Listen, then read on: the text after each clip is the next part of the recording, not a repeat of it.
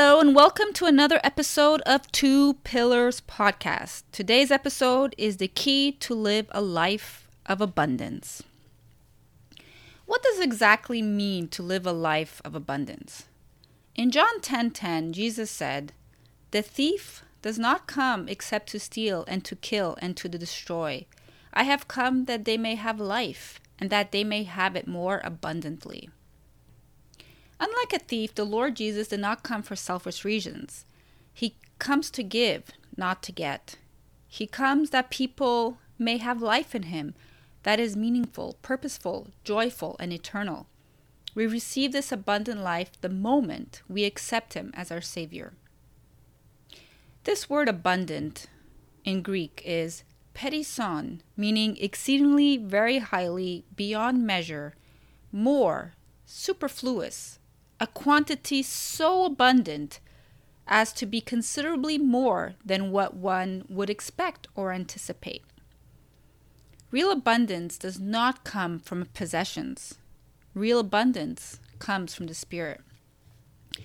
Abundance correlates with positive thinking and generosity, with the central belief that there's enough out there for everyone.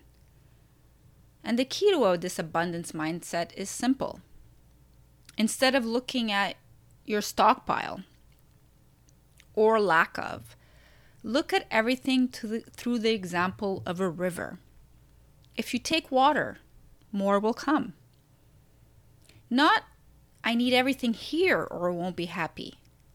Trade fear of not having enough with faith that more will come. Let things flow out so that more can flow in. And I learned that the more you let things flow out, the more things will flow in. Ironically, when you think of a mindset of in terms of lack, you're thinking the opposite. You're thinking the more I give, the more I lose, but it's actually the reverse. The more you give, the more you get. There's a powerful quote that I believe strongly in. That which you worry about is that which you set into motion. Wayne Dyer says it this way: abundance is not something we acquire. It is something we tune into. So how do you cultivate an abundance mindset? 1. Recognize the power of your thoughts. Cultivating mindfulness can help decipher when your thoughts are creating a mindset of scarcity or abundance. By taking time to notice what type of thoughts are circulating in your head, you can begin to make a conscious effort to shift your thoughts towards abundance. Let me give you an action. If you find yourself getting less than amazing results in an area of life, ask yourself, are my thoughts about this based in fear and scarcity? If so, then ask, what do I need to shift my mindset to abundance? 2, practice gratitude. I said this in other podcasts too, because it is really powerful. I called it my someone's superpower, someone who really practices a life of gratitude. It really becomes a superpower for them. And it's because it's one of the most powerful and widely recognized tools for creating abundance and happiness. There are numerous studies on the power of gratitude on well-being. You just Google it and look it up. You'll be amazed. According to Oprah Winfrey, if you look at what you have in life, you will always have more. If you look at what you don't have in life, you will never have enough. In the same way, Tony Robbins is quoted for saying, "When you are grateful, fear disappears and abundance appears." Gratitude builds a bridge to abundance. 3, cultivate and share your passions and purpose. Understanding and creating confidence in the things you are both great at and love to do is an excellent way to foster belief in yourself. Learn how to share your gifts and provide value by serving those who would benefit most. Confidently share what you do through a personal brand presence online or in person. 4, Pick your words wisely. The language you use, as well as what you tell yourself and others, shapes your reality. Are you telling yourself stories of scarcity or stories of abundance? This can be so hard to do because your mind tells you lies. It makes you believe things that aren't true, that you're not good enough, you're not worthy, you can't do this. Those are just thoughts. You learn to talk to yourself and tell your thoughts, no, that is not who I am or what I'm going to do. Tell yourself different stories. Tell yourself a story of abundance, a story of overcoming the adversity. Don't listen to yourself. Listen to your inner self. That's a different thing, and it's hard to sometimes determine the difference between the two. But here's how: whenever your thought makes you feel sad, discouraged, that is your mind. That is not your heart. When your thought is leading you to feeling confident, feeling loved, reassured, that is your heart, and that's who you should listen to. Number 5, build beyond a growth mindset.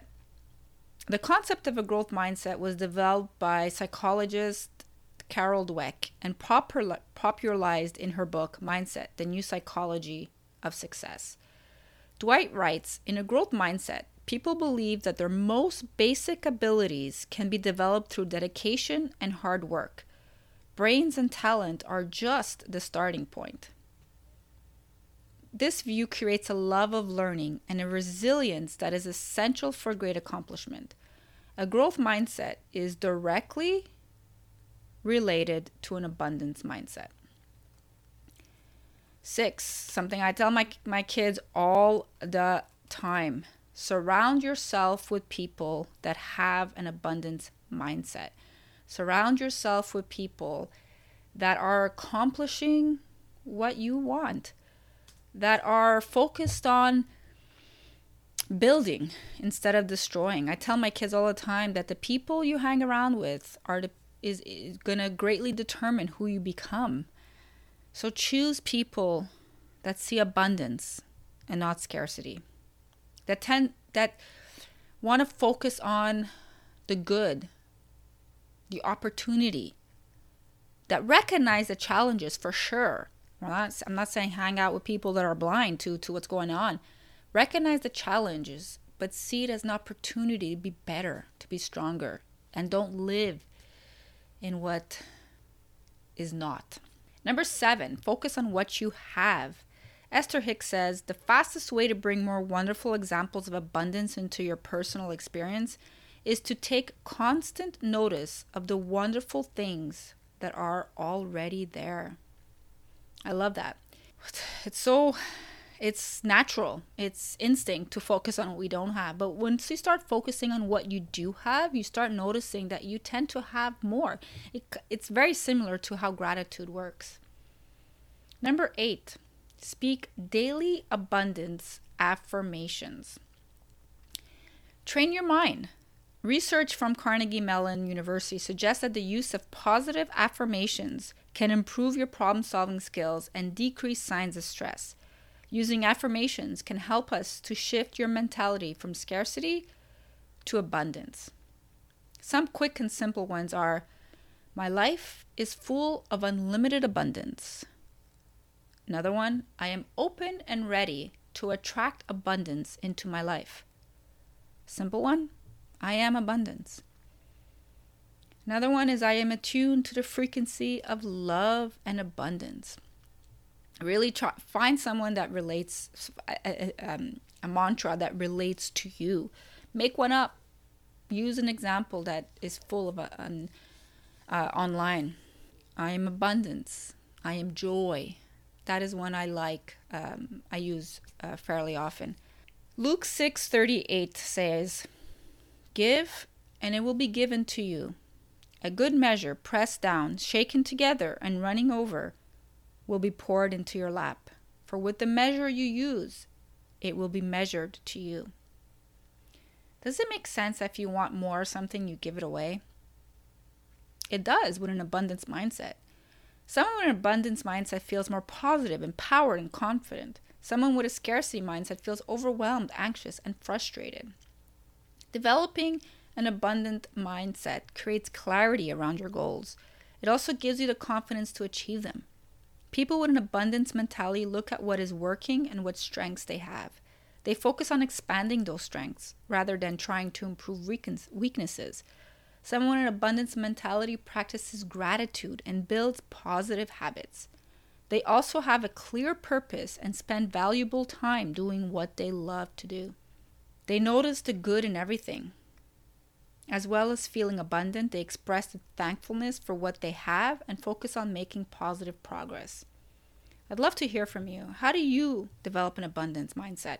What is one thing that you're going to try this week to try to shift your mentality from scarcity to abundance?